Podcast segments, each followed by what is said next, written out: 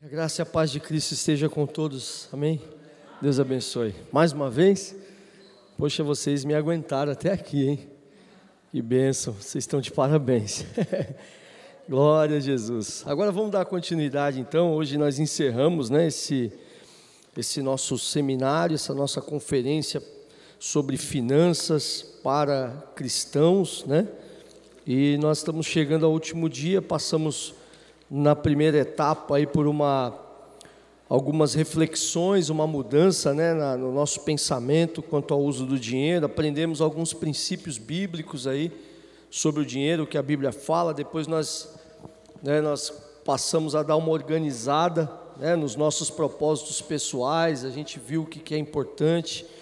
Vimos aí a, a necessidade que a gente tem de planejar, né, que Deus ele está do nosso lado nos planejamentos, nos direcionando. Vimos na última terça como é possível organizar é, as finanças, sair das dívidas, né? Por mais difícil que seja, a gente viu vários quadros de endividamento, mas é possível sair de todos eles com disciplina, com um pouquinho de sacrifício, com vontade de vencer, realmente de dar uma virada na vida financeira. É possível para qualquer pessoa, não importa a condição, tá? E hoje nós vamos falar sobre os quatro pilares que trazem independência financeira. Obrigado. Quatro pilares que vão levar a gente a viver uma vida de independência financeira, uma vida de equilíbrio financeiro, que é, eu tenho certeza que é lá que todo mundo quer chegar. Às vezes a nossa ambição ela não é nem enriquecer e né, fazer fortuna, milhões, bilhões, mas a nossa boa ambição, e essa é uma boa ambição, é ter uma vida equilibrada, né? é poder é, ter uma renda que seja suficiente para manter a nossa família com dignidade, né? é poder usar os recursos com sabedoria e destinar os nossos recursos para tudo aquilo que a palavra de Deus diz que, que, deve, que eles devem ser destinados. Né? Nós vimos ali que o dinheiro ele tem vários propósitos na vida do cristão. Então eu creio que a gente quer isso, quer atingir esse nível de tranquilidade, sabe? Onde a gente possa saber que a gente está construindo um futuro também tranquilo, saber que a gente está deixando uma herança para os nossos filhos, não é verdade? Então nós temos o desejo de viver dessa forma, né?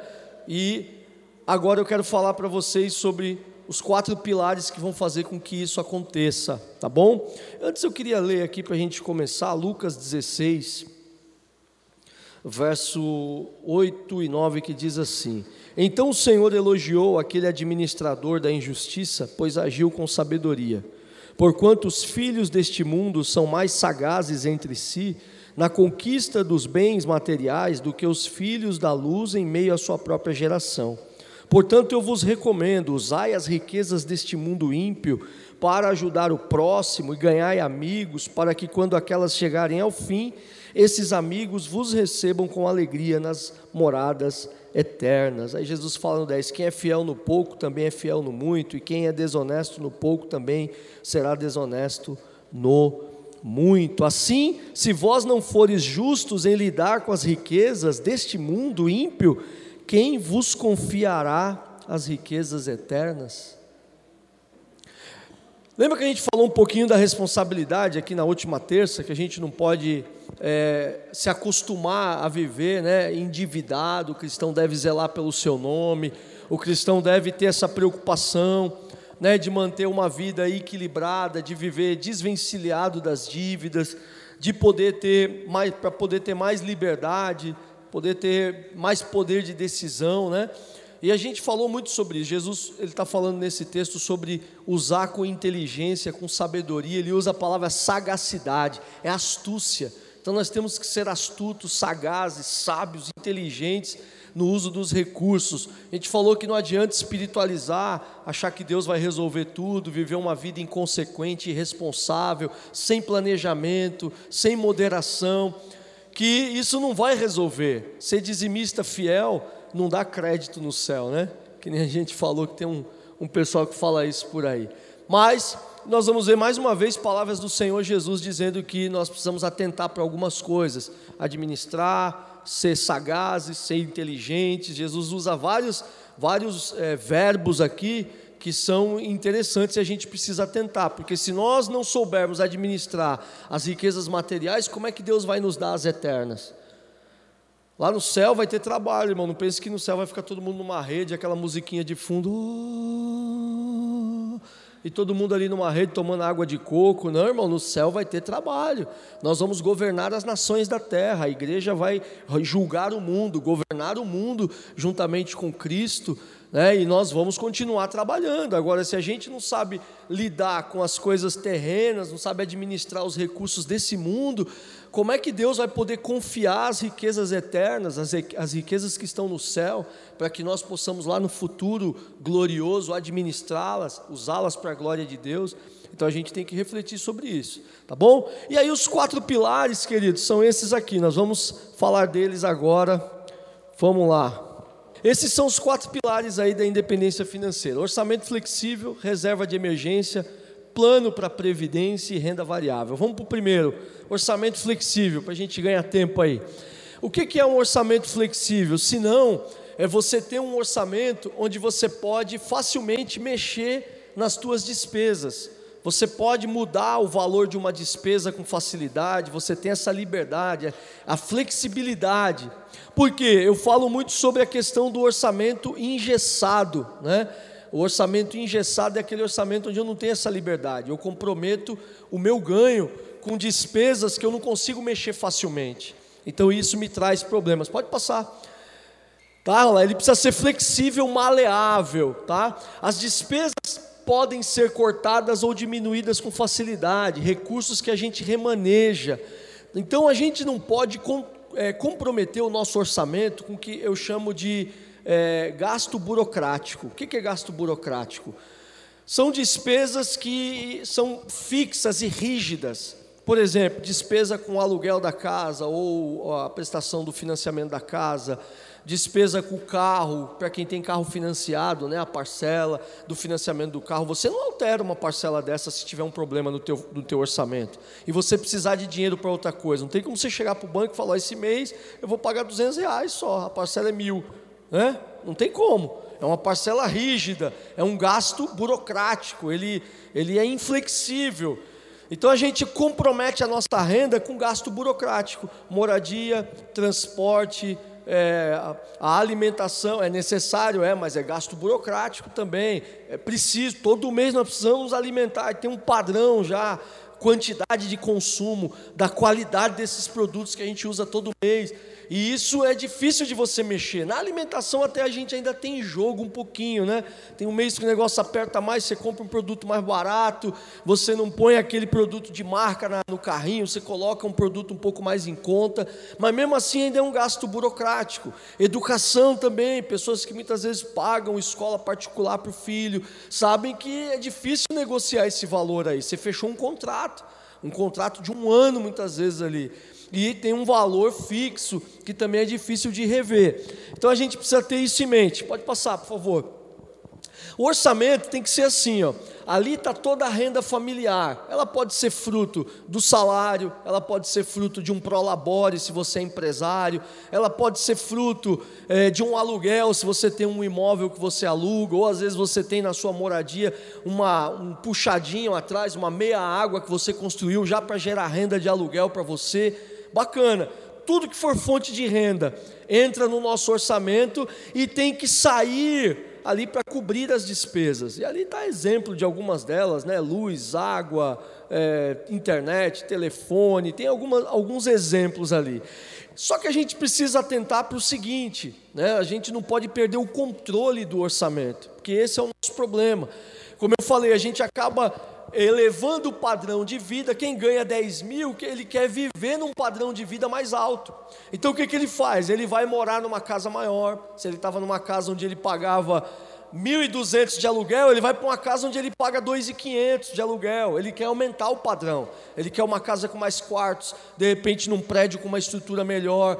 E é aí onde mora o perigo, porque todo, tudo que a gente aumenta no orçamento, ele tem efeito cascata. Uma casa maior, a conta de luz é maior, a conta de água é maior, a manutenção é, ma é maior, é mais cara, o IPTU é mais caro, tudo é mais caro. Se esse camarada que aumentou de renda de 5 para 10 mil for trocar de carro também, ele vai pegar um carro maior, mais possante, gasta mais combustível, manutenção, peças mais caras, IPVA mais caro, seguro mais caro. Olha só, é uma bola de neve. Só que a pessoa, na hora que ela vai fazer o gasto, ele só pensa, por exemplo, na prestação do carro que vai vir para ele pagar. Ele não pensa que além disso tem uma série de outros gastos que acompanham aquele aumento. Então, olha só quanta coisa a gente precisa refletir, porque isso está comendo o nosso orçamento, isso está comprometendo. O cara ganha cinco, ele consumia todo o seu ganho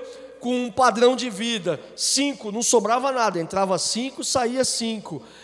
E, no, e, ele não tinha flexibilidade, estava engessado. Agora que ele vai ganhar 10, em vez dele manter o padrão de 5, para poder ter 5 mil para trabalhar, para que ele realize sonhos, para que ele melhore a qualidade de vida, para que ele possa preparar o futuro dos filhos, o futuro da aposentadoria dele com qualidade, colocar projetos que estavam no papel, tornar realidade. Não, ele aumenta o padrão junto com o aumento do ganho dele. E aí o que, que acontece?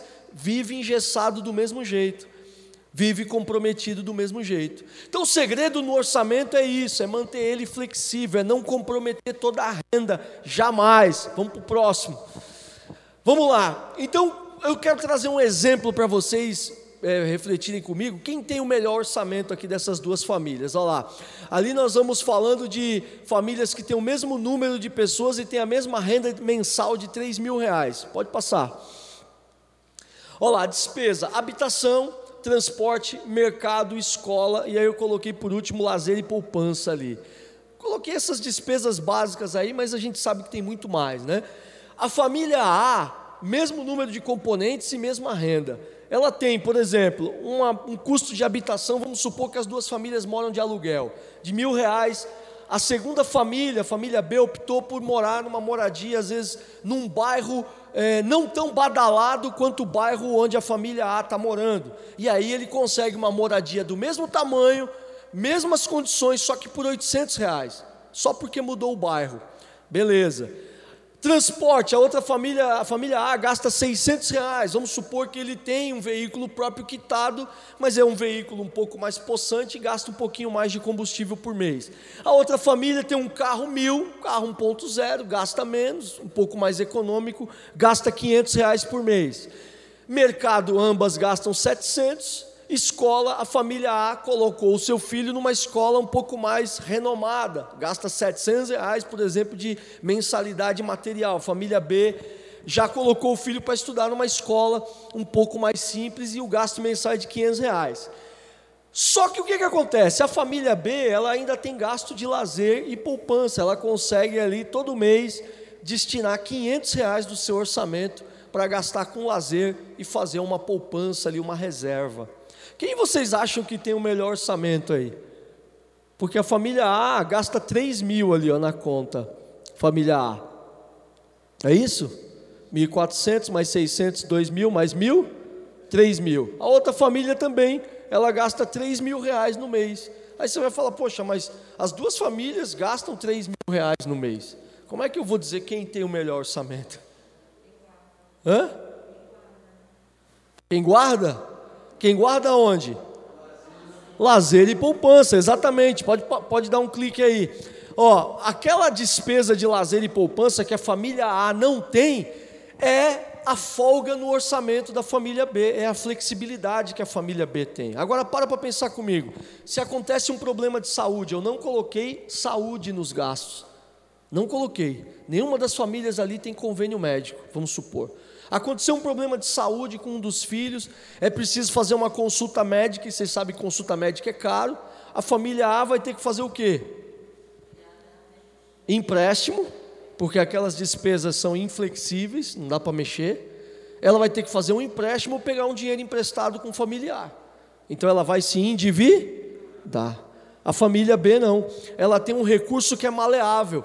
Está lá guardadinho lá, está lá guardadinho, a gente já vai ver aonde tem que guardar isso daí. Está lá guardadinho lá, e ela pode, com flexibilidade, lá mexer. Ah, é 200 reais a consulta num médico especialista. Eles guardaram quanto? 500 nesse mês aí. Então eles pegam 200 de lá, pagam a consulta e não ficam endividados. No mês que vem, eles vão repor isso aí. Por quê? Porque esse gasto é prioridade para essa família. Essa, essa reserva no orçamento deles é prioridade para eles, é um item do orçamento que é importante, porque eles conseguiram diminuir despesa burocrática, eles optam por um padrão de vida um pouco mais simples para poder sobrar no orçamento e eles terem a segurança e eles terem liberdade para gastar com lazer sem comprometer o padrão de vida deles. Vocês entenderam? Esse é o começo de tudo. Vamos avançar. Pode dar mais um clique aí, mais um. Teoria dos baldes. O que é a teoria dos baldes? Olha lá, os baldes eles só podem ser cheios após o anterior. Um balde só pode ser cheio após o anterior e sem mudar essa ordem. Qual é a ordem que nós deveríamos usar para montar o nosso orçamento? Primeiro, nós deveríamos pensar em construção de sonhos. Lembra que a gente falou sobre o que é importante para a gente? Ah, importante o que? Viajar, é importante comprar casa própria, é importante, é, sei lá, investir na, no ensino dos filhos, é importante para a gente ter o nosso carro quitado próprio, é importante reformar a casa, é importante o quê? O que é importante para a gente? E aí, com base nisso, eu vou estabelecer primeiro, opa, no meu orçamento eu preciso reservar uma parte dele para que aquilo que é importante aconteça, não, não fique só no mundo dos sonhos tem que começar a virar realidade. Para isso, eu preciso olhar para quanto entra e falar assim: eu preciso enxergar o tamanho dos meus sonhos. Lembra quando a gente falou do planejamento? Que a gente precisa ter a ideia, a gente precisa ter o que? Os itens, o passo a passo, o tempo estimado e o custo para que isso se torne realidade. E com base nisso é que eu vou pegar e vou reservar agora que eu já custeei, eu já sei quanto vai custar o meu sonho e em quanto tempo eu posso alcançar, se é curto, médio ou longo prazo. Quem lembra que nós falamos disso? Saber estabelecer esse tipo de prazo. Eu vou olhar agora e vou falar, poxa, eu já sei quanto por mês eu preciso começar a reservar do meu orçamento para que os meus sonhos se realizem no prazo que eu já planejei para eles se realizarem. E aí eu vou reservar e vou jogar nesse balde aqui, ó. Bom, caiu meu salário, eu já sei quanto eu tenho que tirar dele para que meus sonhos se realizem. Ponto, enchi o balde dos sonhos. Depois eu vou para o balde da qualidade de vida, e aí eu preciso pensar naquele tipo de consumo, de gasto, que é importante para que eu tenha qualidade de vida. Sabe aquela, aquela academia que você quer fazer e não faz porque nunca sobra dinheiro? Sabe aquele curso que você quer fazer para se especializar, para virar alguém que tem um conhecimento mais profundo e ser mais valorizado e não consegue fazer? Está aqui, na qualidade de vida. Sabe aquele, aquele lazer que você sabe que a, a tua família precisa, que seria importante para vocês desestressarem um pouco, mas você não consegue fazer porque não tem condição? Está aqui na qualidade de vida. Então aí você precisa separar mais, segundo balde, agora eu preciso destacar mais um pedacinho do meu orçamento para gastar com aquilo que dá qualidade de vida para mim, para aquilo que vai me manter motivado, vai me manter bem. Porque senão, lembra que a gente acaba caindo no ciclo da frustração? Pessoas sem liberdade, pessoas sem liberdade de escolha, pessoas frustradas, pessoas com crédito comprometido, orçamento engessado nunca realizam nada, senão vou continuar daquele jeito, se eu não investir em qualidade de vida. E aí, por último, olha só, último balde, gasto burocrático. Aí você vai falar, pastor, não sobrou nada. Não vai sobrar nada. Eu ganho pouco. Então, se você ganha pouco, o primeiro investimento que você tem que fazer é em você. Não adianta querer investir em nada. Ações, fundos, isso, aquilo. Não invista em nada, invista em você que tiver de curso gratuito ao teu alcance para fazer, faça. Reserve tempo para investir em você, porque também não cai do céu. A tua qualificação não vai cair do céu. Ah, mas Deus, Deus deu sabedoria para Daniel e para os amigos dele lá na Babilônia. Crente é terrível, irmão. O crente acha resposta para tudo na Bíblia. O crente é terrível. Mas a Bíblia fala que a origem de Daniel é origem nobre. Daniel era nobre, Daniel já era estudado. Ele e os seus amigos já eram elitizados em Israel, já pertenciam a uma classe favorecida em Israel, já eram bem instruídos, não é bem assim. O Espírito Santo deu sabedoria, deu para eles usarem o conhecimento. É isso que Deus dá. Ele não vai te dar uma sabedoria para usar um conhecimento que não existe. Tu não adquiriu o conhecimento, você não foi atrás dele, não se capacitou, não dedicou tempo, esforço. Aí Deus vai te lembrar do quê? Lembra que Jesus falou que o Espírito Santo fazia os, faria os discípulos lembrarem que não era para eles terem medo do que eles haveriam de falar, porque o Espírito os faria lembrar. Como que Deus me faz lembrar de algo que eu não sei? Já parou para pensar nisso? Então investe em você. Aí vai sobrar. E aí você vai chegar no gasto burocrático.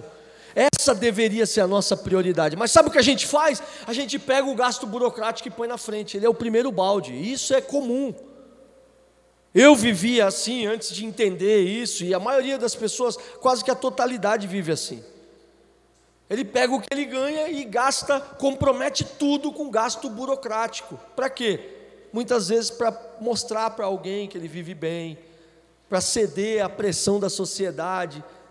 A gente acaba cedendo. Lembra que a gente falou um pouquinho sobre isso lá? Ceder à pressão social de ter um carrão, um casão, as melhores roupas, as melhores marcas, né, de viver de aparência. E aí, só que o problema é que ninguém paga as nossas contas. Então, para que, que a gente vai viver de aparência? Para que, que eu vou fingir ser o que eu não sou? Para que, que eu vou viver uma mentira? Deus não tem nada com a mentira, a gente falou na última terça. Deus é Deus da verdade. Então, quem sabe dos meus sonhos sou eu e Deus e a minha família. Quem sabe do que traz qualidade de vida para mim sou eu e a minha família e Deus. Ninguém tem nada a ver com isso. Ninguém vai ficar, tem, tem o direito de ficar metendo o, o, o bedelho aí, ficar dando pitaco na vida que eu optei por ter. Se eu quiser morar num lugar mais simples, se eu quiser ter uma casa menor, se eu quiser ter um carro mais simples, isso não significa que eu não tenho qualidade de vida. Tem muita gente vivendo bem simples, mas está realizando sonhos, está viajando, está tendo qualidade de vida, está tendo momentos felizes, experiências gostosas com a família. Mas ele optou, ele entendeu isso, que ele precisa reduzir o padrão para poder colocar os baldes na ordem certa, senão ele vai viver sempre endividado. Ele aparentemente realiza algumas coisas, mas é tudo sem planejamento, é tudo no, usando o limite do cartão, é tudo na base do endividamento. Não é nada planejado. A melhor coisa é você fazer uma viagem quitada, a melhor coisa é você fazer uma festa quitada. E às vezes eu falo para algumas pessoas, é, e Deus nos faz conhecer, Deus é tremendo, nos faz conhecer as coisas na hora certa, né? E às vezes quando eu falo para algumas pessoas que a gente é, conseguiu fazer a festa de 15 anos das nossas duas filhas e, e chegar no dia da festa com a festa paga, sem dever um centavo. Falo, Mas como? Como que você. Planejamento, irmão. Planejamento, sacrifício, uso inteligente dos recursos. É dessa forma que você consegue realizar sonhos, fazer projetos saírem do papel e acontecerem sem prejudicar tua qualidade de vida, sem deixar você endividado.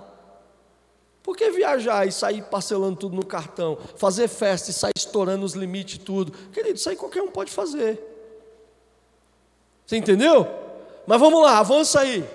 Vamos em frente. Quem tem que correr? Dicas para organizar o orçamento. Anota aí. Primeiro, organizar as finanças por meio de uma planilha digital ou manual para controlar a entrada e saída. Tem que controlar, nem que seja no papel de pão, irmão. Não adianta, a gente tem que ter um controle. A nossa família é como se fosse uma empresa. Empresa é assim, o bom o empresário sério mesmo, ele faz gestão financeira. Ele, ele estudou, ele se preparou para fazer uma boa gestão financeira.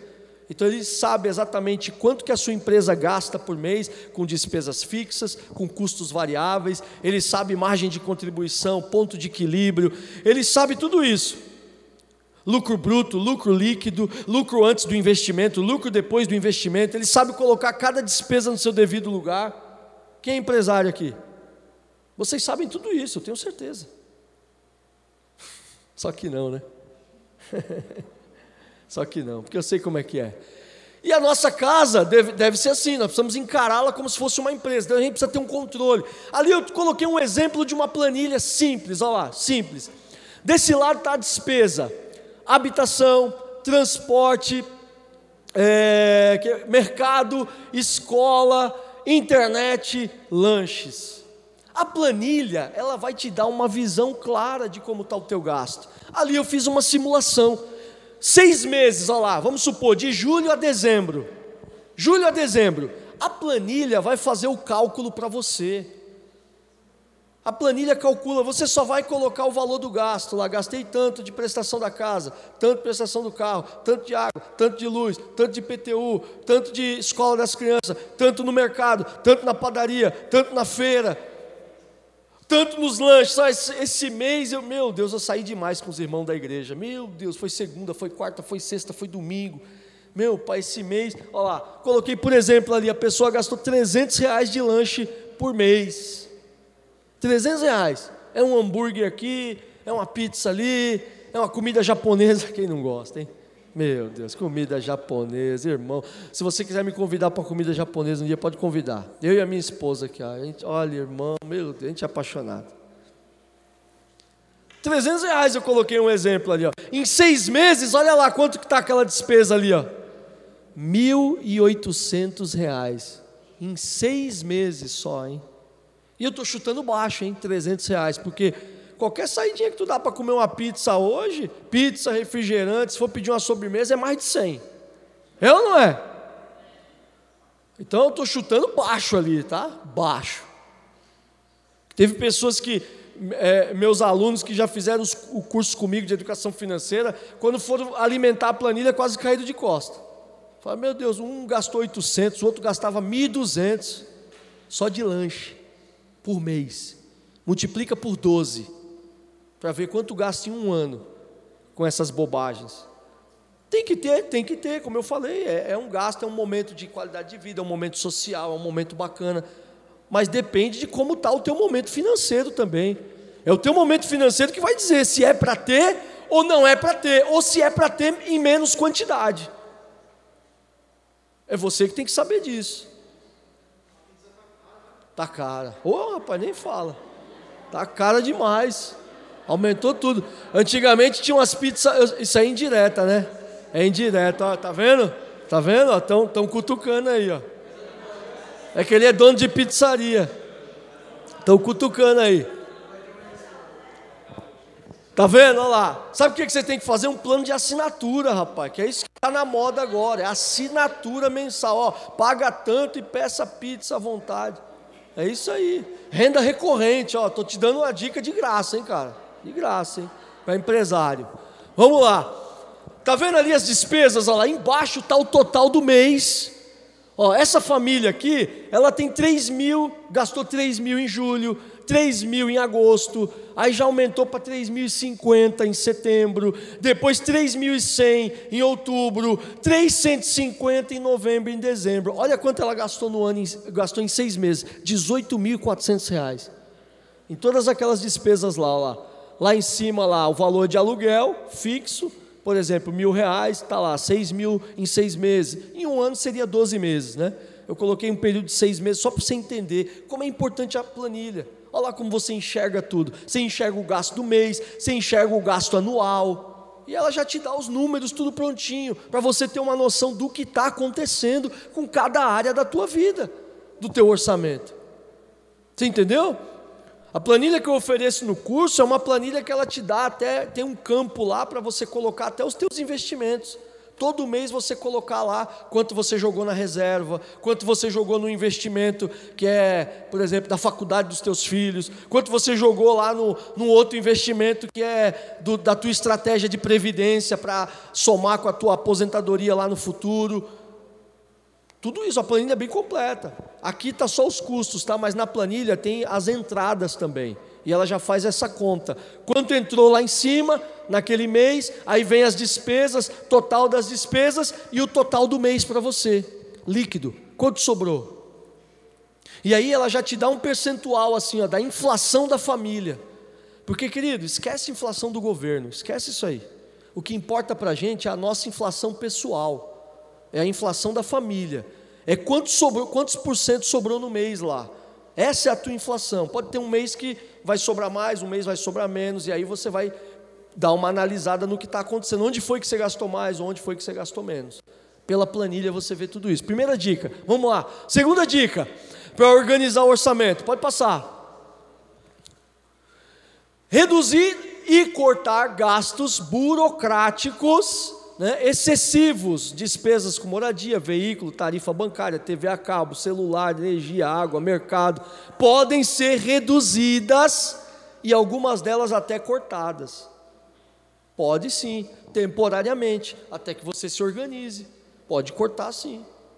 Às vezes tem, tem, tem, internet em casa, tem internet no celular, é, é tanta internet, é um plano para cada um da família. Meu, corta isso daí um tempo.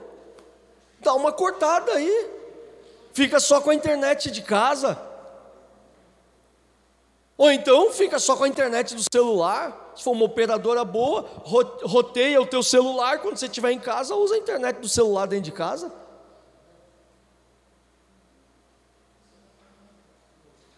Tem que analisar como é que está a situação. Olha lá, redução do padrão de vida. Essa é a maior dificuldade das pessoas. É isso aí. Ninguém quer descer um degrau ou dois. Ninguém quer. Cara mora num casão, ele está pensando dali para melhor. Ele não está pensando dali para pior. Ele tem um carrão, ele não está pensando em pegar um carrinho. Ele quer uma nave. Entendeu? Ele quer espaçonave, parece cabine de avião, sabe? é botão até no teto. O cara quer. Por quê? É sensação de status, de poder, sabe? De, é, é capacidade de impressionar as pessoas, né? Chegar com um carrão num lugar, tal, né? Aperta o botão, retrovisor recolhe, o carro estaciona sozinho. Pronto. Meu, esse cara é o cara, hein, meu? Cara, o cara é o cara. Meu Deus, esse cara é tremendo, hein, meu? Poxa, é status, só status, porque tem outra finalidade. O carro mil leva no mesmo lugar, o carro mil também tem airbag, o carro mil ele também protege você, a sua família da chuva, do sol. É mesma coisa, irmão. Mesma coisa. A finalidade é a mesma. Qual é a finalidade do veículo? Transportar a gente com segurança do ponto A para o ponto B. É, cortando em miúdos é assim. Essa é a maior dificuldade, tá? Maior dificuldade. Quando eu aconselho algumas pessoas fazendo planejamento financeiro, que aí é um, é um, é uma, um acompanhamento mais de perto, que leva até algum, alguns meses, e a gente começa a propor uma redução no padrão, vixe, meu Deus do céu. Até medo de perder o cliente, sabe? Mas é a maior dificuldade, porque ninguém quer descer, o cara não quer sair de um, de um, um bairro mais nobre para ir para um bairro mais simples, pelo menos por um tempo, até que ele consiga se reorganizar. Não pensa nisso. Ele não pensa. Reduzir algumas despesas, pegar um plano de internet um pouco mais barato. E às vezes a gente nem usa tudo, irmão. A gente nem usa todos os giga, mega, bytes lá, nem usa. Dá para fazer isso tranquilamente. Para que, que tem Poxa, tem IPTV em casa. Para que ter pagar Netflix, Disney Plus, Globo Plus, não sei o que Plus? Irmão, pelo amor de Deus, já tem um negócio que você consegue suprir tudo isso. Consumo desnecessário, parece estar jogando dinheiro pela janela. Joga não, meu irmão, me dá que eu sei fazer muito bem o que tem que ser feito com esse dinheiro. Pelo amor de Deus. E a gente está assim sabe? Jogando pela janela. Então, lá, atitudes de economia em casa. É, a começar por de repente trocar as lâmpadas, está com aquelas lâmpadas antigas ainda, lâmpada incandescente, é trocar a borracha da geladeira, né? Tá. Consumindo mais energia, né?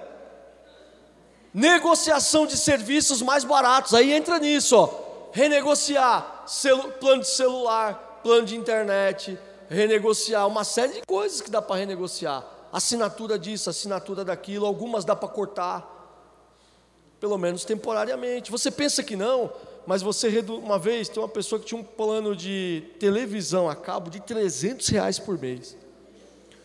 Pegava todos os canais que você possa imaginar. Acho que tinha canal até de Marte, Júpiter, Saturno. Pegava tudo, irmão. 300 pau por mês. Sabe quanto ele paga hoje? 30 reais de PTV. Quantos mil por cento aí de redução de economia? Agora põe 300 por 12. Irmãos, 3.600 reais no ano. Aí você diminui para 30 reais vezes 12 agora. 360 reais por ano. Com uma despesa. Olha quanto passou a sobrar no orçamento dessa pessoa. 270 reais por mês. Apareceu, apareceu. Mágica, plim. Apareceu no orçamento. Uma decisão só. Agora imagina se a gente fizer uma auditoria nas nossas finanças. Imagina se a gente fizer uma, um negócio sério mesmo, item por item, a gente for reanalisando, e renegociando, e mexendo, e mudando, e cortando, e aprimorando e tal. Quanto não vai passar a sobrar no orçamento todo mês? Se reduzir despesas maiores, por exemplo, como aluguel, ah, está pagando.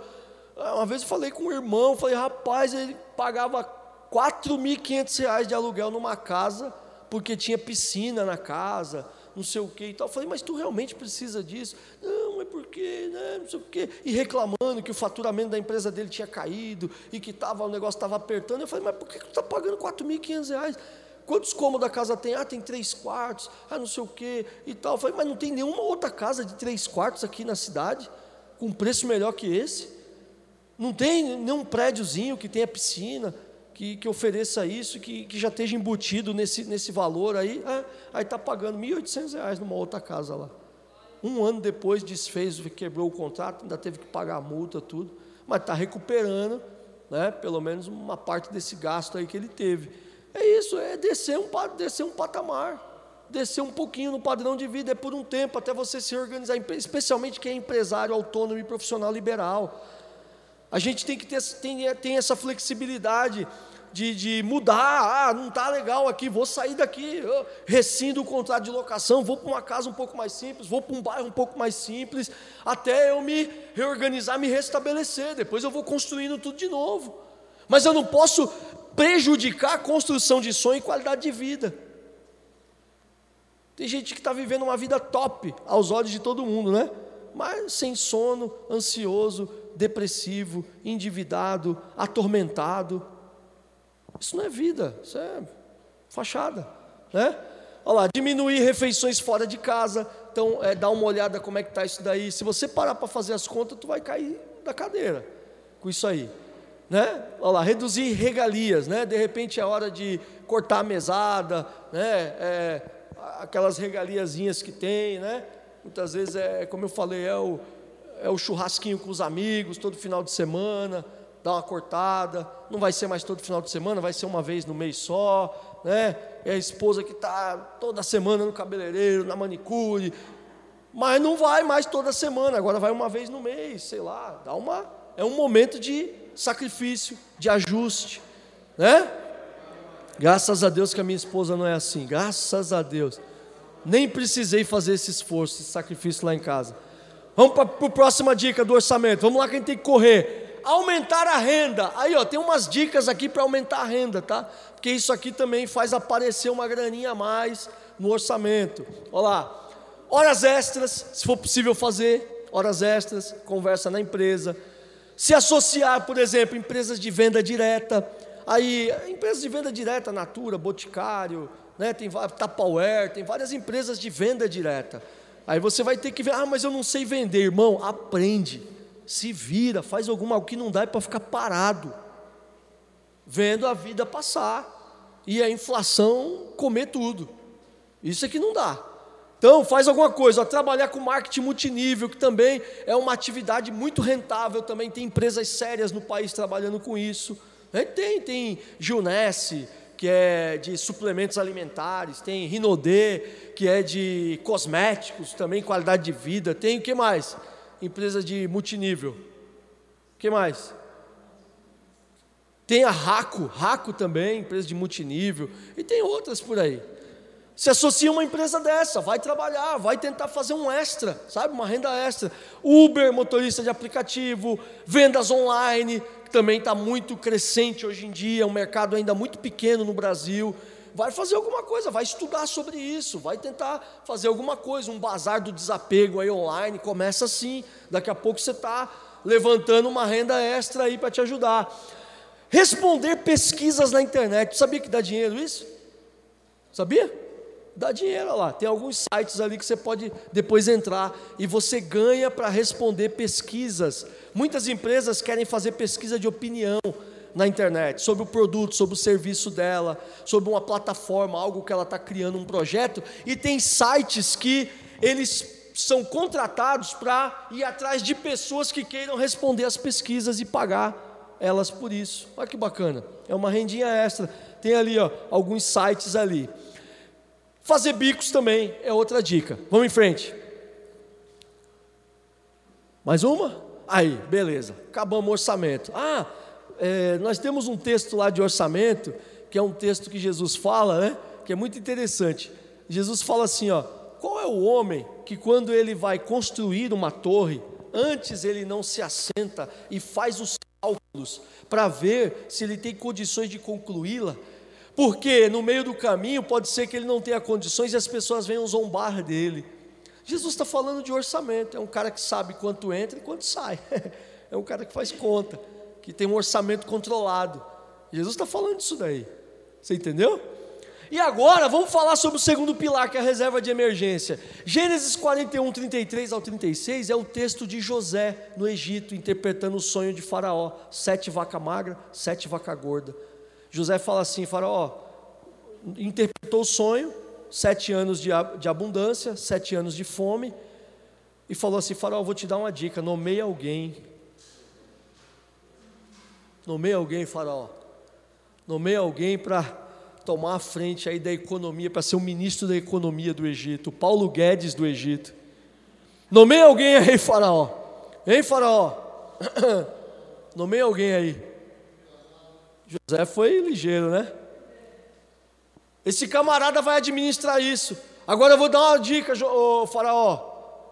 Essa pessoa tem que ser uma pessoa que tem inteligência, alguém que vai fazer tipo assim, ó, reserva 20% aí de toda a safra e estoca em celeiros por sete anos de fome que virão lá na frente. Aí o faraó, opa, eu acho que eu já achei quem é o cara, né? É você mesmo. Aí José virou o governador do Egito porque ele inventou o princípio da reserva de emergência. Reservar 20% de tudo que seria produzido para os tempos de dificuldade. Ou seja, em, trazendo para a nossa realidade, é como se a gente poupasse 20% da nossa renda para a reserva de emergência. E o que é a reserva de emergência? É, só 3,6% da população brasileira tem reserva, segundo a pesquisa do Banco Mundial. É assustador isso, hein? Ou seja, ninguém guarda dinheiro. A maioria das pessoas não guarda dinheiro, não tem reserva. Está todo mundo no escuro. Se acontecer um imprevisto, o cara vai se endividar. Você entendeu?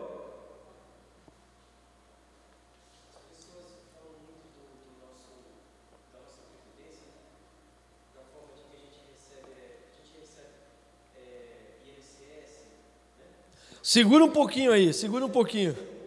Já vou chegar aí, já vou chegar aí. É, já vou chegar aí na, e eu vou chegar na previdência já já. Mas eles conseguem, porque educação financeira. Eles, eles têm essa, esse ensino desde a escola fundamental lá, né? Então eles já crescem com essa mentalidade. Eu não posso gastar tudo que eu ganho de jeito nenhum. Eu tenho que reservar um pouco do que eu ganho. Eles já crescem assim, tá? Vamos para frente aí. O que é a reserva então? Primeiro, serve para urgência. São infortúnios, né? Acasos, como por exemplo, perda de emprego, diminuição da renda do negócio, doenças não cobertas às vezes pelo convênio, tá? Acidentes, tratamentos não cobertos, perdas de pessoas ou de um bem, auxílio a familiares. A reserva serve para isso. Olha quanta coisa você pode fazer com a reserva. Agora, quem não tem reserva não faz nada disso. Acontece um acidente, já era.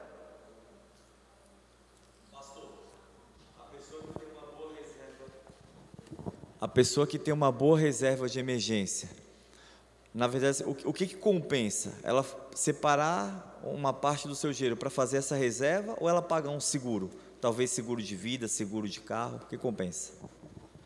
Compensa as duas coisas. Compensa ter o seguro também como estratégia.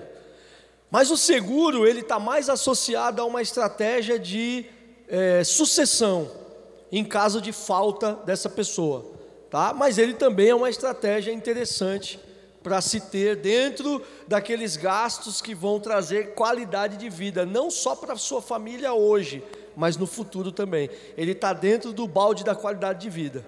Investir em, em seguros, tá? É muito interessante essa estratégia. Mas vamos lá. Urgência e segunda, segunda, é, segundo objetivo da reserva, oportunidades. Oportunidades. Ela também serve para isso. Quem tem reserva, olha lá, consegue também utilizá-la para aproveitar oportunidades de negócio ou aquisição em ótimas condições de preço e pagamento. Está chegando a Black Fraud aí, né? Ou Black Friday, quer dizer. Está chegando aí, não está? Aí é a oportunidade de quem tem reserva comprar barato. O cara está ali esperando um tempão para trocar a geladeira, está caindo aos pedaços lá todo enferrujado, aquele motor que quando ele dispara parece que explodiu alguma coisa dentro de casa, acorda todo mundo, né? Ou é aquela máquina de lavar que já está em frangalhos também, quando ela começa a bater, ela sai pulando pela casa todinha, acorda a vizinhança toda e para no meio do caminho, é aquela agonia. Quem tem reserva, ele está preparado para essas oportunidades. Ele consegue comprar com ótimas condições, aproveita preços incríveis que ele jamais pegaria se ele fosse comprar parcelado numa situação normal. Olha a importância da reserva para urgências e para oportunidades. Quem tem reserva está preparado para esses momentos aí. Quem não tem, chupa dedo. Tá? Vamos lá, avança, por favor, mais uma.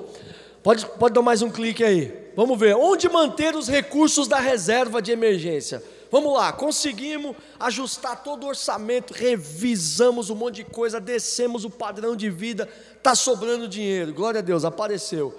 Vou pegar uma parte desse dinheiro e vou destinar para montar minha reserva. Aonde eu ponho esse dinheiro? Na poupança? Não. Poupança, clica aí de novo. Não é investimento. Não ponha na poupança. O que rende lá perde para a inflação. Teu dinheiro está diminuindo lá.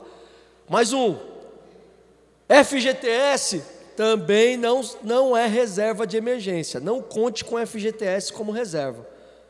Por, alguns, por algumas situações que eu vou falar já já. Ele não é considerado reserva de emergência. que mais? Longo prazo? Também não. Reserva de emergência não é algo que você tenha contratado e que você só pode ter acesso a longo prazo. Não pode ser reserva de emergência também que, que pode ser, onde pode ser colocada a reserva? Pode clicar aí. CDBs dos bancos é um produto de investimento. O CDB pode a reserva pode ficar lá. O CDB rende mais que a poupança, mesmo descontando imposto de renda, rende mais que a poupança. Que mais? Fundos, aí tem fundos de investimento, fundos DI, fundo de renda fixa, também cobre imposto de renda, mas mesmo que o imposto de renda rende mais que a poupança. Que mais? LCI e LCA são produtos de investimento também. Esses aqui não descontam imposto de renda. E eles, quando eles têm uma outra característica que eu vou falar no final, dá para ser usado como reserva de emergência também. Tá? Porque não tem imposto de renda, então a lucratividade, a rentabilidade é melhor do que os produtos que descontam imposto de renda. Tesouro Selic também dá para ser usado, papéis do tesouro. Também se usa para reserva de emergência. Agora, ponto principal da reserva, esse último item aqui, ó. Clica mais uma vez. Mais uma, tem que ter liquidez. O que, que significa isso? Como a reserva é um recurso que eu posso precisar de repente, eu tenho que ter acesso a ele no mesmo dia ou no máximo no dia seguinte. Então eu tenho que procurar esses produtos aí, o que eu falei, todos eles, no finalzinho tem que estar escrito assim: liquidez igual a D mais zero ou D mais um. Que significa D mais zero, liquidez diária, ou seja, se você precisar, faz o resgate, pega o dinheiro no mesmo dia. Dê mais um, se você precisar, pede o resgate, que no dia seguinte está na tua mão o dinheiro. Porque é para reserva, gente. Então eu tenho que entender. Se é com essa finalidade, eu não posso ir para o longo prazo. Um produto que eu só posso ter acesso daqui a três meses, seis meses, um ano. Não, não serve para reserva. Tá? Então tem que ser produtinho, D mais zero, D mais um, que eu pego o dinheiro no mesmo dia se eu precisar, ou no dia seguinte no máximo. E a gente tem que separar. O dinheiro da reserva é uma coisa. O dinheiro uma, da compra do meu carro pode estar num produto que vai vencer daqui a dois anos, porque eu só vou comprar o meu carro daqui a dois anos, no meu planejamento que eu fiz. Você entendeu? Como para cada planejamento eu tenho um produto diferente, com uma característica diferente, que vai é, rentabilizar, vai fazer render o dinheiro que eu estou economizando, que eu estou depositando lá. Esse produto que vai vencer há mais tempo, é claro, ele vai render mais. Porque quanto mais tempo eu deixo rendendo, mais o meu dinheiro aumenta. O produto da reserva ele não vai render muito, mas ele vai me dar a opção de ter o dinheiro na mão quando eu precisar. Você entendeu? Também é mesma coisa, mesma regra das finanças pessoais, você pode pegar tudo que eu estou falando aqui e utilizar nas finanças da empresa também, tá? Tranquilamente. Pode passar, vamos lá. Qual a reserva ideal para mim? Agora vamos lá. É, vamos ver isso aqui, ó. Bola para frente aí. Funcionário público, três meses. De quê? Quem me responde? Salário? Despesa? Três meses de despesa ou três meses de salário? Vamos fazer uma enquete aqui. Quem acha que é de salário, levanta a mão. Quem acha que é de despesa, levanta a mão. Pô, mas ninguém acha nada? Ah, vocês estão de brincadeira comigo, pô. Então eu vou explicar. É de despesa, irmão. De despesa, tá? Três meses de despesa. Você viu na tua planilha qual é a tua despesa mensal? Lembra a planilha que eu coloquei para vocês ali? Daquela, daquele exemplo? 3 mil em média ali, era cerca de 3 mil, não era? Não era isso? Então o funcionário público ele precisa ter o quê? 9 mil reais de reserva de emergência. A hora que ele juntar 9 mil, top nem, nem ponho mais nada na reserva. O que sobra eu uso para outros objetivos agora. É a faculdade do filho, é a minha previdência. Vou aumentar a minha renda no futuro, vou começar a juntar para sacar lá na frente como, como renda, tal. É a, é a compra de uma casa maior, é a troca do carro. Aí eu uso para outras coisas. Alcancei o nível de reserva que eu preciso, o que sobra eu passo a jogar em outros projetos, em outros propósitos, em, outros planejamento, em outro planejamento. Beleza? Funcionário público, por que tão pouco? Porque o funcionário público tem estabilidade no emprego. Não é mandado embora com facilidade, só se cometer um crime e for condenado ainda. Você entendeu? Só aqui no Brasil que condenado continua recebendo dinheiro do governo. Só aqui no Brasil. Só aqui. Que é essa cachorrada, casa da mãe Joana, né? Mas não deveria ser. Que mais? CLT, seis meses de despesa. Porque CLT não tem tanta estabilidade assim. A gente sabe que é um contrato a qualquer hora, o patrão pode chegar e mandar embora. Ainda mais nos dias atuais. Dispensa imotivado, o desemprego está lá nas alturas. A crise está aí. Então, quem trabalha com CLT, o ideal é que ele tenha o equivalente a seis meses das suas despesas na reserva. Porque se ele perder o emprego, ele consegue se manter pelo menos por seis meses até ele correr atrás de outro. Vai fazer entrevista, vai fazer um cursinho ali para se capacitar, para ser mais valorizado no mercado, mais desejado pelo mercado. E aí ele consegue. E agora, autônomo, profissional liberal, empresário.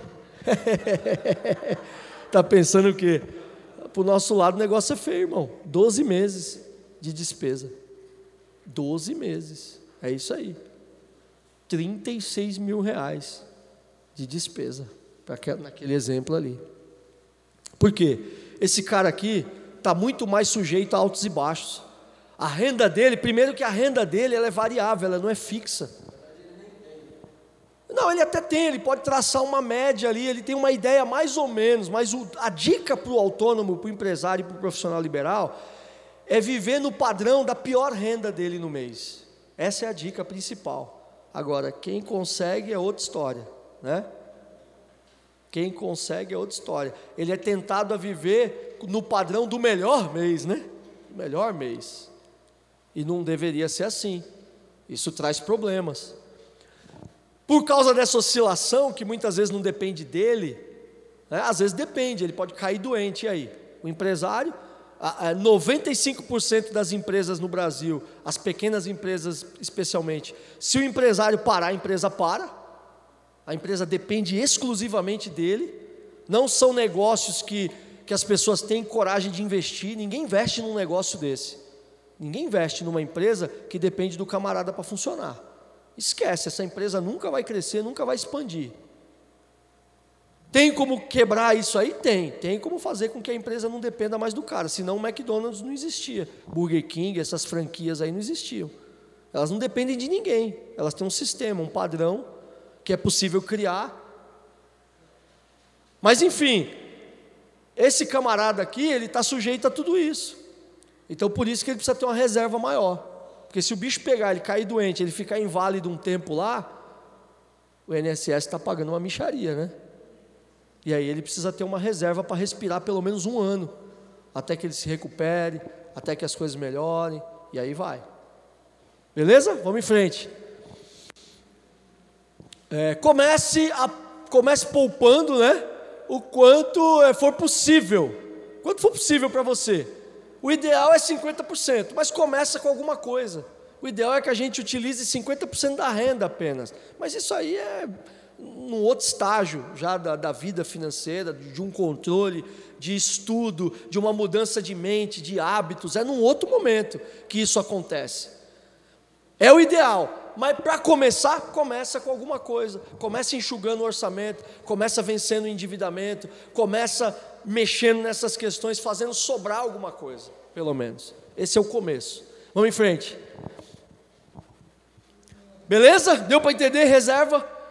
Plano para previdência, que é o terceiro pilar. Vamos lá. Provérbios 6, 6 ao 8 é aquele texto que Salomão fala assim: vai ter com a formiga preguiçoso.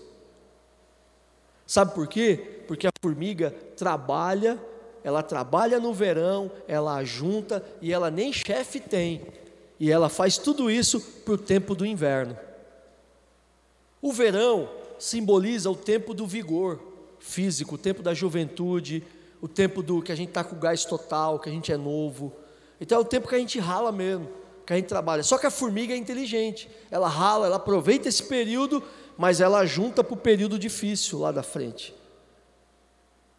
Que para a gente é o período da velhice, é o período da terceira idade, é o período em que a gente não tem mais vigor, é o período em que a gente já não tem mais o mesmo gás para trabalhar, e nós vamos precisar de recursos lá, porque tudo aumenta, e até lá as coisas vão ter aumentado numa proporção que a gente nem imagina. Então eu preciso criar fontes de renda, eu preciso criar fontes de renda que me ajudem a, quando eu chegar lá, continuar com a mesma qualidade de vida. Você entendeu? Porque se eu continuar hoje ganhando. Se eu ganhar lá na frente o que eu ganho hoje, eu estou perdido. Eu estou perdido. Se daqui a 10 anos eu estiver com a mesma renda de hoje, meu Deus, eu estou perdido.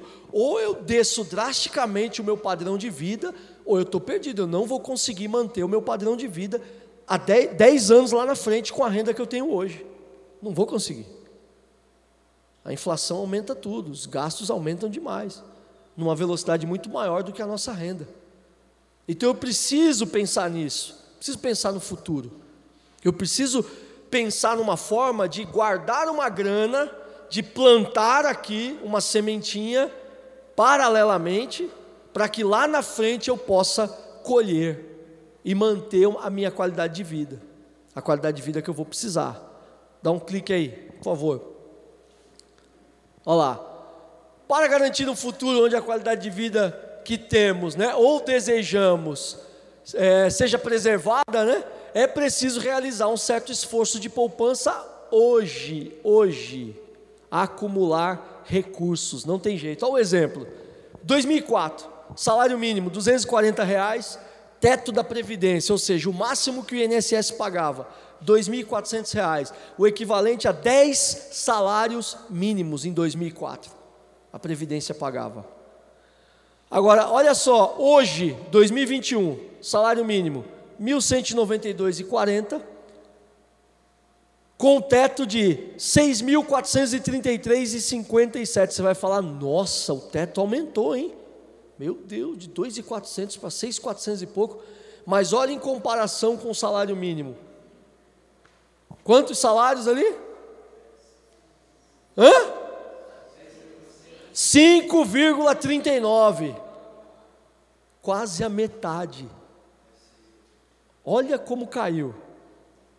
Você consegue perceber como o valor da moeda cai, o valor do salário e da renda cai com o passar do tempo?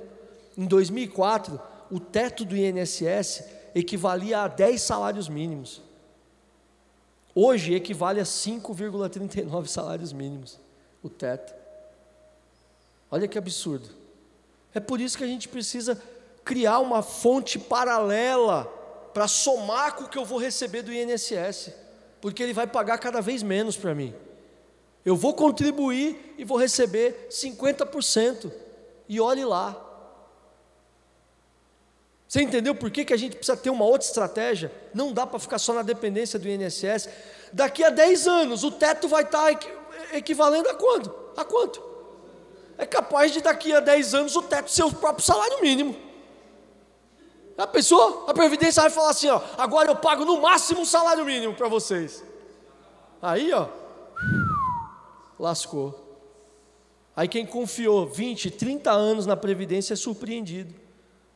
É por isso que a gente não pode confiar nisso aqui. A gente não pode confiar em Previdência, em renda de INSS. Quem está confiando nisso está perdido. Ele tem que ter uma renda paralela, tem que construir algo paralelo. Vamos em frente. Nossa força de trabalho vai diminuir, mas as despesas só tendem a crescer por causa do efeito da inflação repito aquele dado que eu dei para vocês: 1% só da população idosa do Brasil é independente financeiramente. 1%. Ou seja, de cada 100 idosos, só um tem independência financeira. Não precisa da ajuda da família, não precisa trabalhar para complementar a renda, não precisa da, do auxílio de ninguém, de empréstimo consignado. O que a gente mais vê hoje é idoso com o seu benefício todo comprometido por empréstimo consignado. Eu recebo direto no escritório situações, descontos indevidos, empréstimo consignado indevido que é feito. Mas por quê? Porque esse idoso já cedeu os dados dele numa outra oportunidade para fazer um outro empréstimo consignado, aí alguém se aproveitou disso aí, porque essa é a realidade do idoso brasileiro. Ele não tem liberdade financeira, ele não tem uma renda tranquila, que deixa ele tranquilo. Você entendeu? Esse é o nosso problema. Vamos em frente. Como contar com a previdência oficial? Querida, minha dica é contribua apenas para um salário. Porque o reajuste do salário mínimo é maior do que o reajuste dos benefícios que pagam mais que um salário mínimo, como eu mostrei para vocês. Lembra que o teto só está caindo o percentual do teto? O reajuste do salário mínimo é maior do que aquele reajuste do teto lá é maior. Vai chegar uma hora que é capaz de igualar, como eu falei. Eu não me espantaria se daqui a 10 anos a Previdência chegar e falar assim: ó, a partir de agora o teto é um salário mínimo. Acabou. Você entendeu?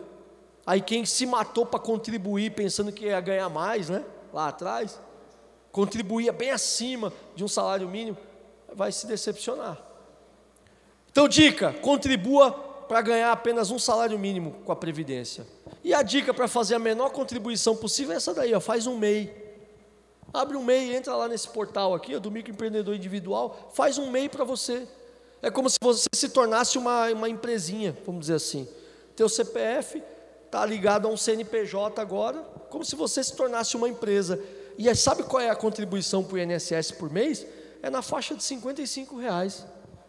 É a menor contribuição para ter direito a um salário mínimo. Depois de 12 meses de carência, você já passa a ter direito a qualquer benefício no valor de um salário. Aí aconteceu o imprevisto com o empresário, ficou doente, ele, além da reserva, ele vai receber um salário mínimo do INSS, depois de 12 meses contribuindo como MEI. Essa é a dica que eu dou, é o que eu faço lá em casa. Eu tenho MEI, minha esposa tem MEI, abri um para mim, abri um para ela.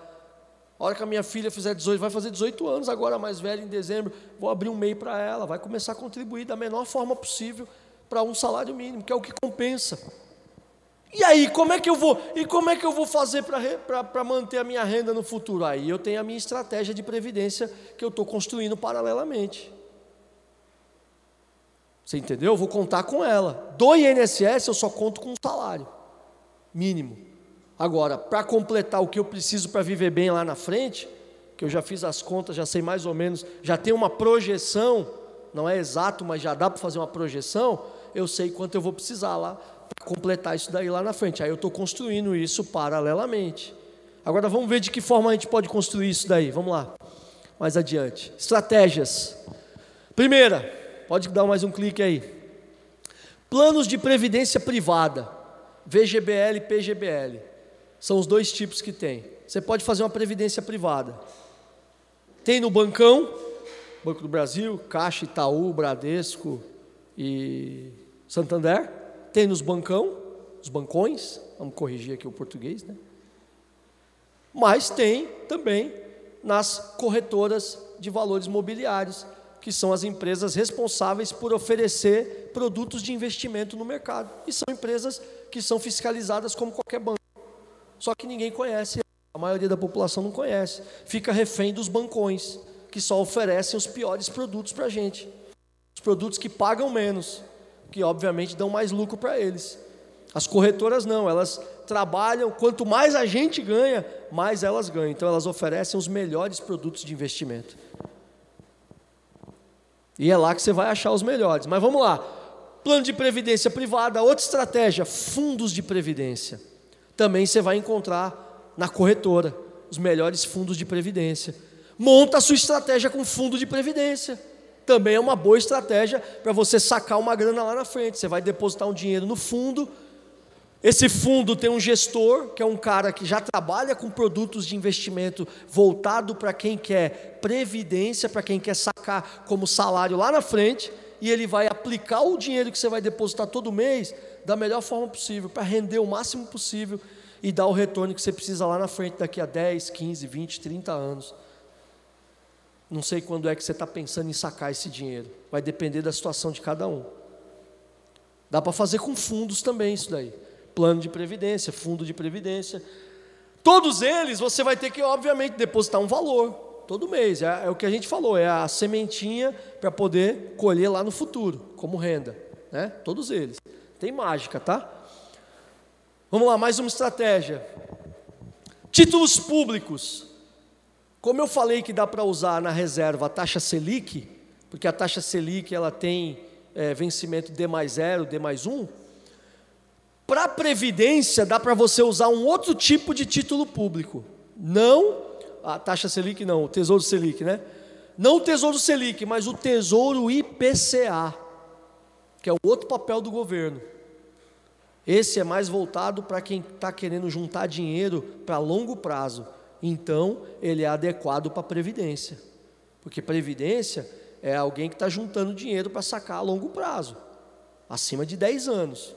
Então, ele vai deixar o dinheiro lá sendo trabalhado pelo menos 10 anos, para poder sacar como renda depois. Então, dá para fazer com Tesouro IPCA. Tá? E por último, uma outra estratégia é, existem mais, mas eu trouxe aqui as quatro principais para vocês. É montar uma carteira de investimentos. Por exemplo, você vai investir, comprar ações, você vai comprar, também você vai investir em outros fundos de investimento que não um fundo de previdência, mas um fundo de ações, um fundo de renda fixa, um fundo disso, um fundo daquilo, um fundo cambial que mexe com dólar, um fundo cambial que mexe com euro, um fundo de criptomoeda, um fundo que investe em ouro, sei lá, tem uma infinidade. Quando você entra na corretora, você abre a sua conta lá, a mesma coisa que abrir uma conta num banco digital, mesma coisa. Fundo imobiliário também, que investe em aluguéis, de shopping center, em lajes corporativas, tem fundo de papel, fundo de tijolo dentro do fundo imobiliário. É uma, é uma infinidade de possibilidades, irmãos, para você criar a tua estratégia. Você vai aonde? Na que você se sentir mais confortável. Ah, eu não manjo muito de ações, dessa coisa toda de mercado financeiro. eu não, não vou, eu não tenho capacidade para montar uma carteira de investimento, eu não sei escolher uma ação de uma empresa boa, eu não sei os fundamentos para isso, eu não tenho esse conhecimento. Poxa, então investe num fundo de previdência, que tem um gestor que tem conhecimento e ele que vai investir o teu dinheiro da melhor forma possível. Você só vai depositar mensalmente uma grana lá. Paga uma taxinha minúscula para ele administrar o teu recurso, 0,25, 0,35%. É ínfimo isso. Você entendeu? Mas quem quiser, quem tem um pouquinho mais de conhecimento, monta a sua estratégia de previdência com carteira de investimentos. Ele tem ações, tem fundos, tem isso, tem aquilo, tem vários tipos de produto de investimento. Ele faz trade também, aí pega o lucro do trade e deposita lá numa, numa outra situação. Ele mexe com várias coisas do mercado financeiro com o objetivo de juntar grana para aposentar lá na frente. Então dá para fazer de diversas formas. Tá? Eu coloquei as quatro principais para vocês aqui. De repente, vão, estudem um pouquinho cada uma delas, vê a que você se, se identifica mais e começa a montar a tua estratégia. Começa a jogar uma graninha lá para o teu futuro. Ok, irmãos, até aqui? Beleza? É importantíssimo isso aqui, gente. Nós só estamos pensando no dia de hoje. Nós precisamos pensar no futuro. Ah, mas Jesus está voltando. Eu sei que está. É claro que Jesus. Crente é terrível, irmão. Crente fica dando desculpa para tudo. Ah, mas Jesus está voltando, pastor. Eu sei que está. Mas enquanto ele não volta, meu irmão, eu tenho que me precaver. Você entendeu? Eu não sei quando ele vai voltar. Ninguém sabe o dia nem a hora, né? O que a Bíblia fala. E se demorar mais 10 anos para Jesus voltar? Mais 20? 30? E aí eu não fiz nada porque eu estava esperando Jesus voltar. Não, Jesus vai voltar. Eu não fiz nada, passou 30 anos, e aí? Estou endividado, estou lascado, estou com a qualidade de vida lá embaixo, estou agora com a minha renda pequena, porque eu não, não, não fiz estratégia para o futuro lá atrás. Tem que se precaver. E por último, irmão, quarto, quarto pilar é esse aí, ó, renda variável. Esse texto de Mateus é interessante. É aquela parábola dos talentos, você lembra? Cinco talentos para um, dois para outro e um para um. Não foi o que Jesus conta na história? Aí ele sai, o Senhor sai e depois volta para prestar conta.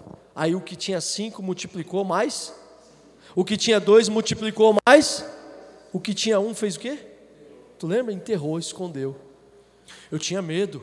O Senhor é bravo, o Senhor é, é exigente. Eu fiquei com medo. Vai que eu perdi esse, esse talento aí. O Senhor falou: Seu infeliz rapaz miserável, sua anta. Por que, que tu não colocou o meu talento no banco, pelo menos para render juros? Não foi o que Jesus falou? Irmão, foi Jesus que falou isso. Jesus falou de juros de novo. Falou de juros de novo. Até Jesus manjava de juros, irmãos. E ele sabia que quanto era importante você multiplicar o teu dinheiro e usar os bancos para fazer isso. Até Jesus sabia disso. E tem crente que deixa dinheiro parado na conta corrente. Está lá o banco usando teu dinheiro, emprestando para todo mundo, ganhando maior nota em cima, com juros altíssimos, e tu não empresta o teu dinheiro para o banco. Está perdendo dinheiro, irmão. Empresta para o banco o teu dinheiro. Põe num produto de investimento. Ganha uma micharia por mês lá. Jesus estava falando isso daí. Meu amigo, por que, que tu não colocou pelo menos para render um jurinho? É Jesus que está falando da renda variável aí. Jesus está falando. Vamos lá, clica aí.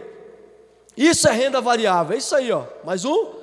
É todo, tudo aquilo que você compra por certo preço com a expectativa de poder vendê-lo em outro momento futuro por um valor melhor ou obter renda disso deles, né? Caso não se pretenda vendê-lo.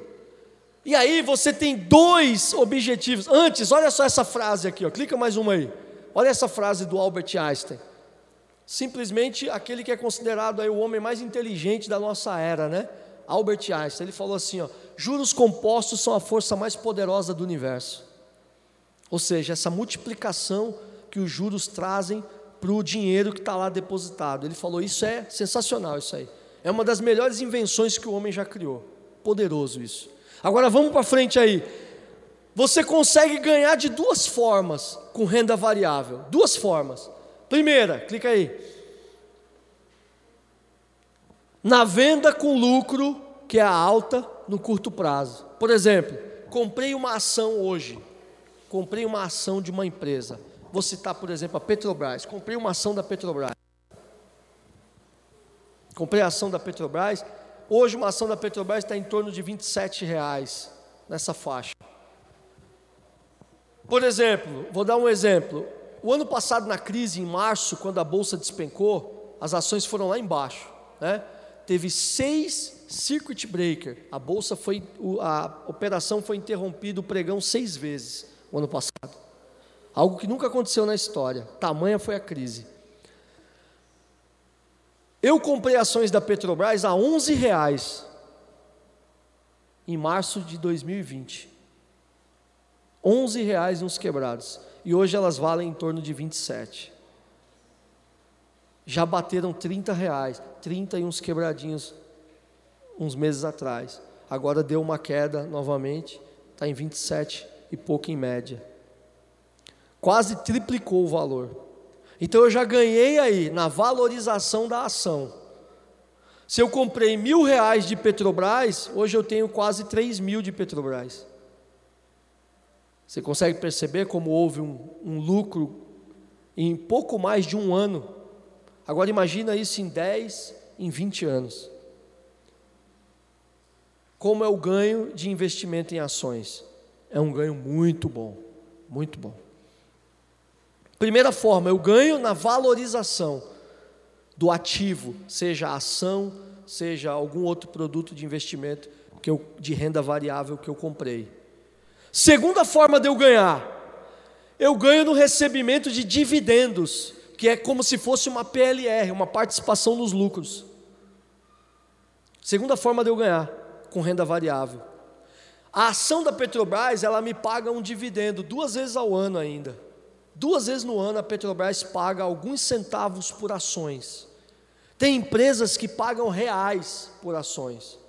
Tem empresas que pagam dois e pouco por ação. Tem empresas que chegam a pagar seis reais e pouco por cada ação que você tem de dividendo.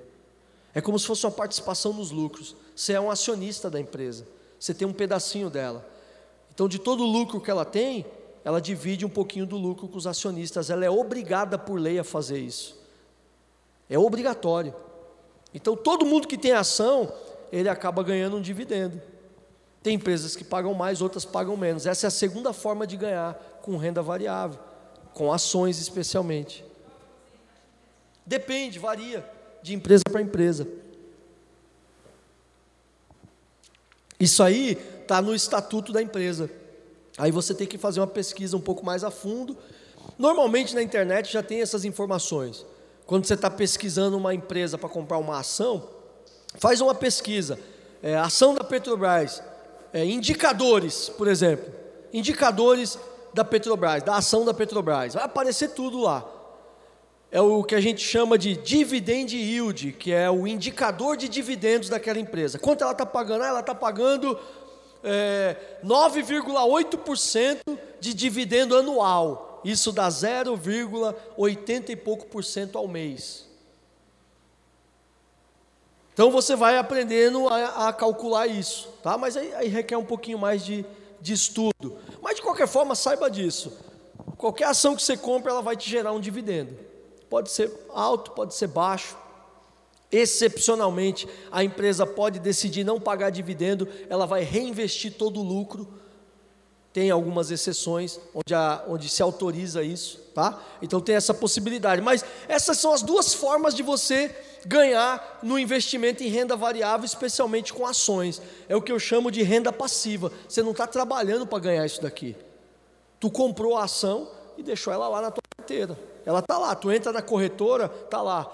É, meus investimentos, tu clica lá e tem lá renda variável, aí está lá quanto que você tem de ações, está lá quais as ações que você tem, tudo controladinho, tudo bonitinho aí no seu celular ou pelo computador como qualquer banco. Como você vê o que tem na tua conta no banco, você vê como é que está a tua situação na corretora. Igualzinho, não tem segredo. É bem fácil de mexer nisso aí. Tá bom? E aí, vamos em frente, que eu quero mostrar algo para vocês. Mitos, para investir em renda variável é para quem tem muito dinheiro? Não, não. Você tem um CPF válido, tem é, investimentos que você começa a fazer a partir de 30 reais, às vezes até menos. Tem ações que custam menos de um real. Eu comprei ações de centavos em março do ano passado. Eu comprei uma ação a 87 centavos em março do ano passado. Em agosto ela já estava valendo oito reais. Uma valorização de mil por cento. Em cinco meses.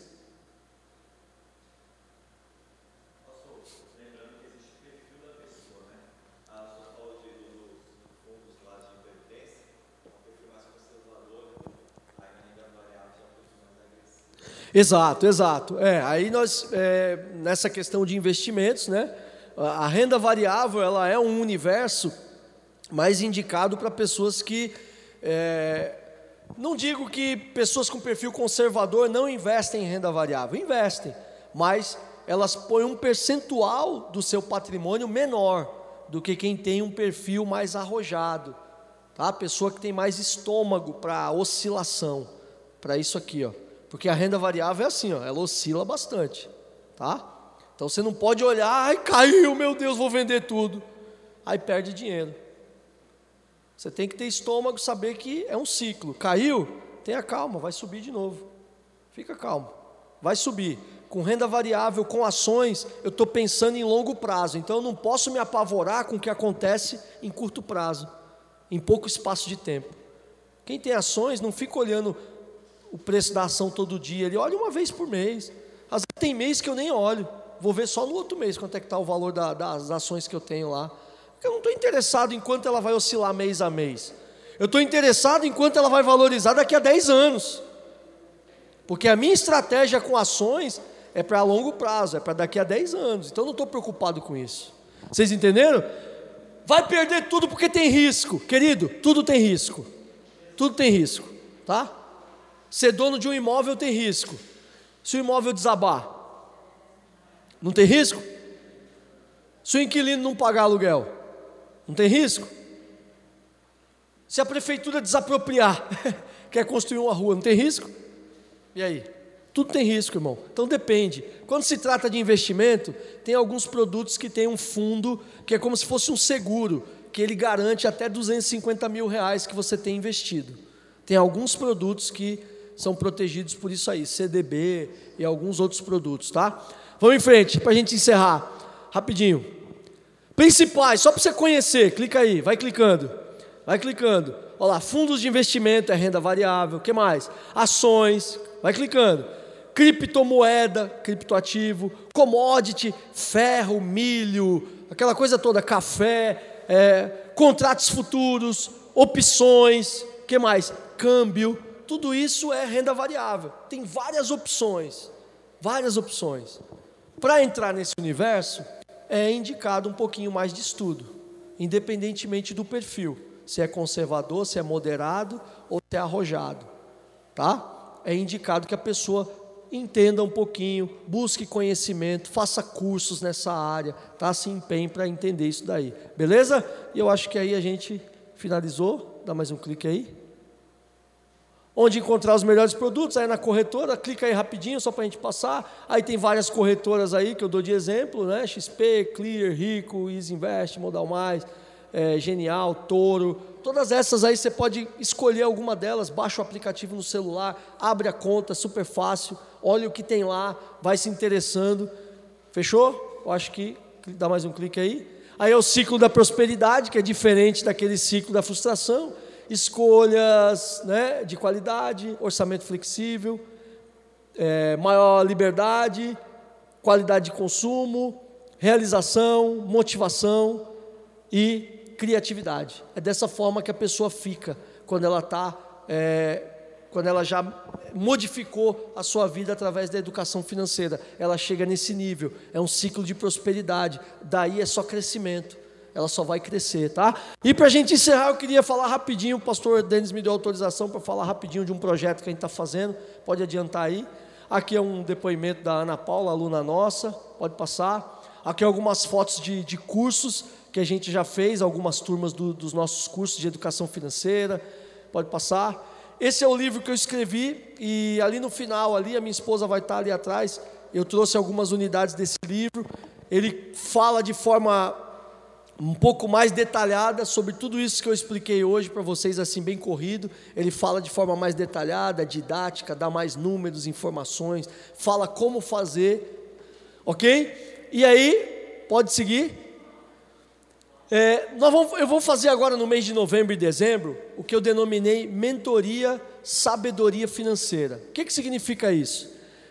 Vai ser uma mentoria comigo através do WhatsApp. Nós vamos, é, nós vamos ter um grupo exclusivo no WhatsApp onde eu vou estar acompanhando é, cada, um, cada uma das pessoas ali no grupo, orientando como fazer, como abrir a conta, como mexer na planilha, como alimentar uma tabela lá de dívidas, como organizar minha dívida, como que eu negocio, me dá uma dica disso, me dá uma dica daquilo, a minha reserva, eu estou com dúvida aqui, acolá, achei esse produto, porque depois, na prática, precisa de instrução, precisa de alguém que ensine você os primeiros passos ali como fazer. E é isso que eu vou fazer nesse grupo de mentoria. Eu vou dar esses, ensinar, pegar na mão e falar, ó, faz assim, abre aqui, clica ali, faz isso, vai por aqui, alimenta ali, olha o resultado ali, para que a pessoa comece a entender como funciona, tá bom? Que mais? Nesse grupo nós vamos ter ali, ó, o curso de educação financeira online. Tá? Você vai é, receber o curso de educação financeira online, onde eu explico é, em cinco módulos esse passo a passo para você. Em vídeo aula você vai poder assistir na tua casa, tirar dúvidas no grupo do WhatsApp. Também você vai ter ali ó, o livro, você vai ganhar o livro nessa mentoria. Você vai também receber conteúdos é, como que usa as ferramentas. Eu vou estar tá colocando vídeos tutoriais lá nesse grupo. Eu vou estar tá um dia alimentando a planilha, vou colocar no grupo para você ver como faz. Vou entrar lá no site da corretora, vou mostrar onde você pesquisa para você ver como faz. Você vai receber também PDFs, as planilhas, todo o material, as ferramentas que eu utilizo, que eu usei, que eu tenho transmitido aos alunos tudo isso aí, irmão, mais, mais, mais, mais, pelo valor de R$ 149,99, 150 reais por esses dois meses de mentoria, com todas essas ferramentas, com todos esses recursos. Eu nunca fiz isso. Isso é um projeto que Deus colocou no meu coração. É, só a minha mentoria no planejamento financeiro custa R$ 1.200. Só a minha mentoria no planejamento financeiro custa R$ 1.200. Só para eu sentar com o cliente por dois meses e refazer o planejamento financeiro da vida dele individualmente, custa R$ 1.200. Só ela, só a mentoria. Tá? Fora o curso, meu curso está na internet por esse valor aí, 150 reais na Hotmart. Meu livro, sozinho você vai adquirir ele ali, se você quiser adquirir, custa 25 reais. Né? Mais as ferramentas que a gente utiliza, os vídeos tutoriais, é, todas essa, essas dicas que eu vou dar no grupo não estão no curso, não estão no curso, tá? Então, se eu fosse quantificar isso daí, o valor seria absolutamente maior, mas é um projeto que Deus colocou no meu coração e essa vai ser a primeira turma que eu vou fazer agora em novembro e dezembro, né, de dar todo esse conteúdo por esse valor simbólico de 150 reais. Se você dividir em dois meses, dá 75 reais por mês que é dois meses o período de acompanhamento, tá bom? Se alguém tiver interesse em participar desse grupo, que eu já comecei a montar, minha esposa está com o livro, ela vai anotar ali o seu nome, o seu telefone. Se você já, já quiser fazer o acerto ali, a gente tem maquininha aí, pode passar na maquininha também. Se você quiser pagar, pagar em dinheiro, crédito, débito, fique à vontade. A gente está à disposição ali para atender, tirar alguma dúvida também. Amém, queridos? Vocês me perdoem por hoje ter passado um pouquinho do tempo, porque nós tínhamos quatro assuntos, quatro tópicos ali, que na verdade cada tópico desse é uma aula no meu curso que dura mais de uma hora, cada um deles. Então eu fiz um resumão assim, passei bem por cima, para que vocês já pudessem ter uma, uma visão, tá bom? Queria orar com você, agradecer a Deus por essas quatro terças que a gente teve junto aqui, amém? Pode ficar sentado aí mesmo, não tem problema, curva sua cabeça, Senhor nós tivemos aqui esses quatro dias tratando de responsabilidade, na verdade, Senhor. Responsabilidade com as finanças, com o nosso testemunho de vida, responsabilidade com a verdade, na qual o Senhor quer que nós andemos e vivamos, Senhor.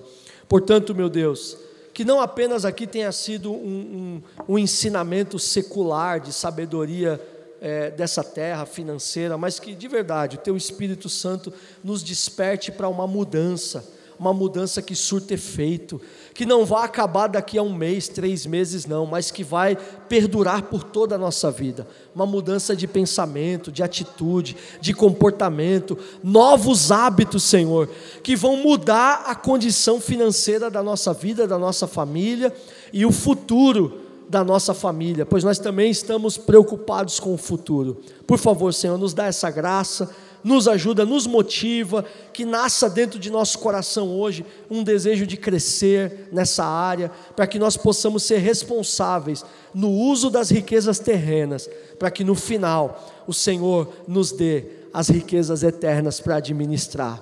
Nós oramos e te pedimos: abençoa esta igreja, abençoa a liderança, abençoa o teu povo. Nós somos o teu povo, Pai, em nome de Jesus. Amém. Você pode aplaudir o Senhor, querido.